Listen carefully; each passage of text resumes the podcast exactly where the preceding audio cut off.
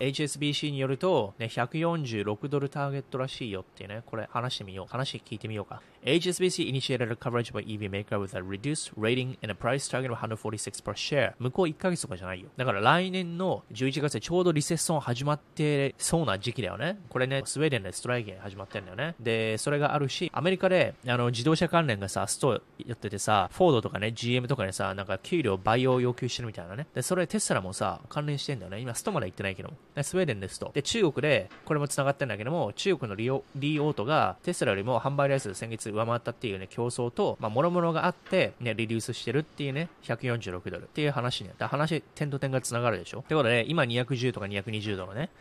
HSBC Global Initial Coverage with a reduced rating and 146 price target ちなみに今220ドルぐらいなんだよね、テスラ。で、これ、まあ多分ね、200ドル貫通はあり得ると思うよ。180とか全然いけると思う。うん、今まだ Q4 始まったばかりだけど、Q4 の決算が出て、しかもパウジー利上げなんてしちゃったら、もうこれいくよね。うん。200は貫通できると思う。ね、今ちょうど90のところね、ここレジスタンスがサポートにななってると思うんだけども、ここね、貫通したら、次は、まあ、普通に180とか言って、まあ一番下150。さすがに146って前回のあそこ、ね、なかなか厳しいかもしれないけども、まあ200貫通したら150までいけるんじゃないかと思うんだね。ここの間をうろちょろする。で、長期的にはやっぱりこの下降トレンドになると思うんだよね。特にハードウェアのテスラとかね。いかにキャッシュポジションがあっても、直近ではね、やっぱり売れなくなると思うから。だから、まあこれがね、ここでこうなるのか、上まで行くのかわかんないけども、まあどっちにしてもだ、うん、140ってまあこの辺かもしれないけど、こうね、サポートラインと200ドルの間、うん、ここの間うろちょろしてほしいなと思うんだよね。ということで、150ドルとしようか。めちゃめちゃね、株価はね、高いよって、プライスとアーニングレーションみたいな話を言ってないけど、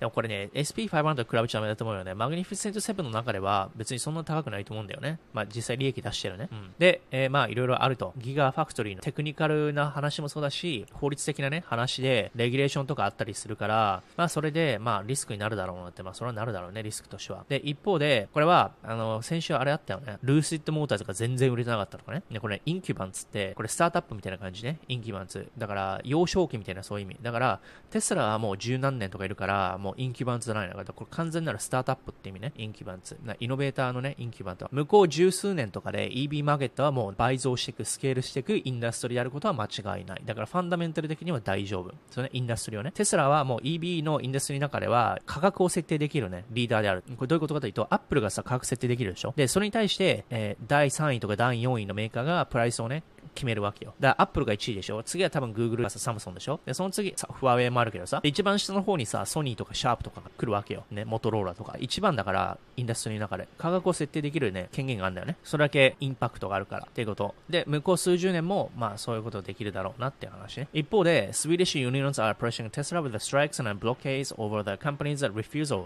バーゲング・ン・ザ・エーズ・ン・イ・ディビジョン。バーニング・アグリメント、ファー・ト・サイン・ア・コレクティブ・バーゲニング・アグリこれは多分、テスラの労働者に対して割引をしろみたいな、そういうことをテスラが拒否ってるからストライキしてるみたいな、そういうことなのかね。バーゲニングってさ、賃上げとは違うよね。じゃあ割引って何なんだろうと思ったら多分、あの労働者に対する割引なのかなみたいな、そういう話？まあまあまあ、そういうことで。ただ HSBC ってそんなさ、正直、株価も上がってないんだよね。なんか、ドイツバンクみたいな感じでさ、潰れはしないかもしれないけど、別にいいビジネスをしてるかとしてるわけでもなくみたいなね。シティバンクで潰れかけてさ、あれだけどね。あれでも HSBC 上がってんのか？まあでも JP モルガンとかと比べたら違うね、やっぱり。テスラ。HSBC がそんなにねって話をしてるんだけども、それね。で、次、テスラ board should, be, should brace for a brace themselves これでテスラ落ちるかもしれないよって記事ね。これはネガティブな記事ね。これまあ HSBC がレートを下げて146ドルまで下げたよって話もあるんだけども、あとはオーバーバリューね。ただ、まあそれ以上に、まあキャッシュポジションが26ビリオンのすごいよねって話。で、まあその他もろもろね、長期的には、だからなんかいろいろやってるわけじゃん。AI とかさ、ね、あのテスラのロボタクシーとかさ、まあいろいろあるんだけども、たくさんリスクがあるよと。テクノロジカル的に難しいよねっていうのは、テスラのサイバートラック、利益すぐには出ないよねとかね、いろいろ。だから、テスラはずっとね、ボラタイルでいるだろうと。うん。まあ、それがすごいね、テクノロジカル的にチャレンジやってるからね、イノベーション。そして、 startup リーオート is beating Tesla China EV sales ということで、中国のリーオートが先月、10月ね、4万台販売でしたんだって。で、 far more than テスラデーだったら2万8000台。2万8000と4万だから、まあ、70%ぐらい多いかな。でも、ここで気にしないといけないのは、リーオートのプライス価格とテスラのレンジ価格違うからね。リオートの方が全然価格安いと思うんだよ。だから、トヨタの販売台数とフェラーリの販売台数と比べちゃいけないのそうだね。だリオート 's car currently sell for between いやでも高いね。おめっちゃ高いじゃん。4万3000ドルで売ってんの？リオート。うん。モロ3のモロ Y スタートあったらロープライス。え、違うじゃん。うん。提案でじゃん。リオートの車の方が高いのに売れてる。うん。モデル3とモデル Y25 万9000イワン。これ31万だから、まあ、3万8000ドルぐらい。テスラ。なのにリオートが売っててやばくない？これ。ああ、なるほどね。だから、9月と10月でこんなに違うんだね。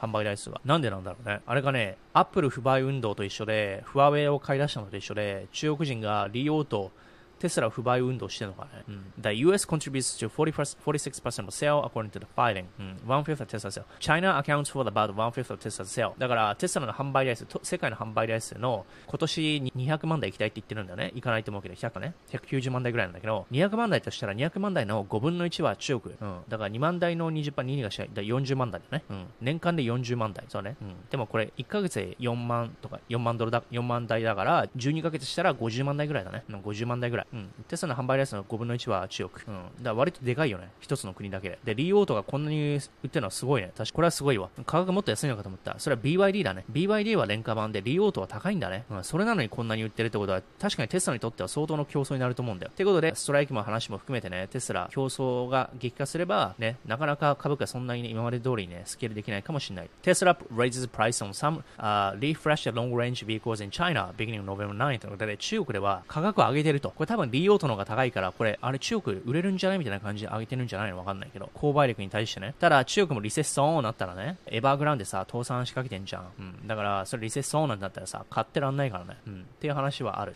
おいで、え Swedish Tesla employees to go on a strike could cause Tesla to leave the country unless Elon gives in to the demand set by the union. スウェーデンね、だから EU の同盟の中だから、ドイツとかそうなんだけども、こう、レイバーローってすごい厳しいのねよ。労働者守りたいの EU って。あ、そしたらテスラがね、国を出ないといけないかもしれないみたいな、そういう感じ。じということで、2週間前からね、あの、ストライク始まってるらしいよ。It's also likely to escalate significantly from now. Tesla started trying to use strike breakers not long after, something that didn't happen for nearly a century in this country before now. だからテスラのスウェーデンの支社で、ストライクブレーカーっていうのを使ったらしいんだけども、100年使われてない法律をね、起動したみたいな話ね。だから、あの、労働者たちを守りたいっていうね、資本主義っていうのは労働者を守りたいっていう EU だから、あの、あの、テスラ多分うまくビジネスできないんじゃないかなみたいな。うん。テスラ、スウェーデンから脱退するかもね。うん。撤退か。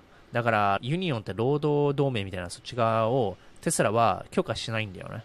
うん、なぜってこう反対されるのが嫌だかららしい。ということで、これで、まあ、EU 関連もね、ちょっと危うくなるかもしれないし、っていうことかな。そういう話。だからテスラね、いろいろ問題がある。まあ世界展開する。特に EU ってのはめんどくさいからね、ルールがあって。ね、従わないと罰金罰金罰金だから。ということで、あテスラの話ね、めちゃめちゃしました。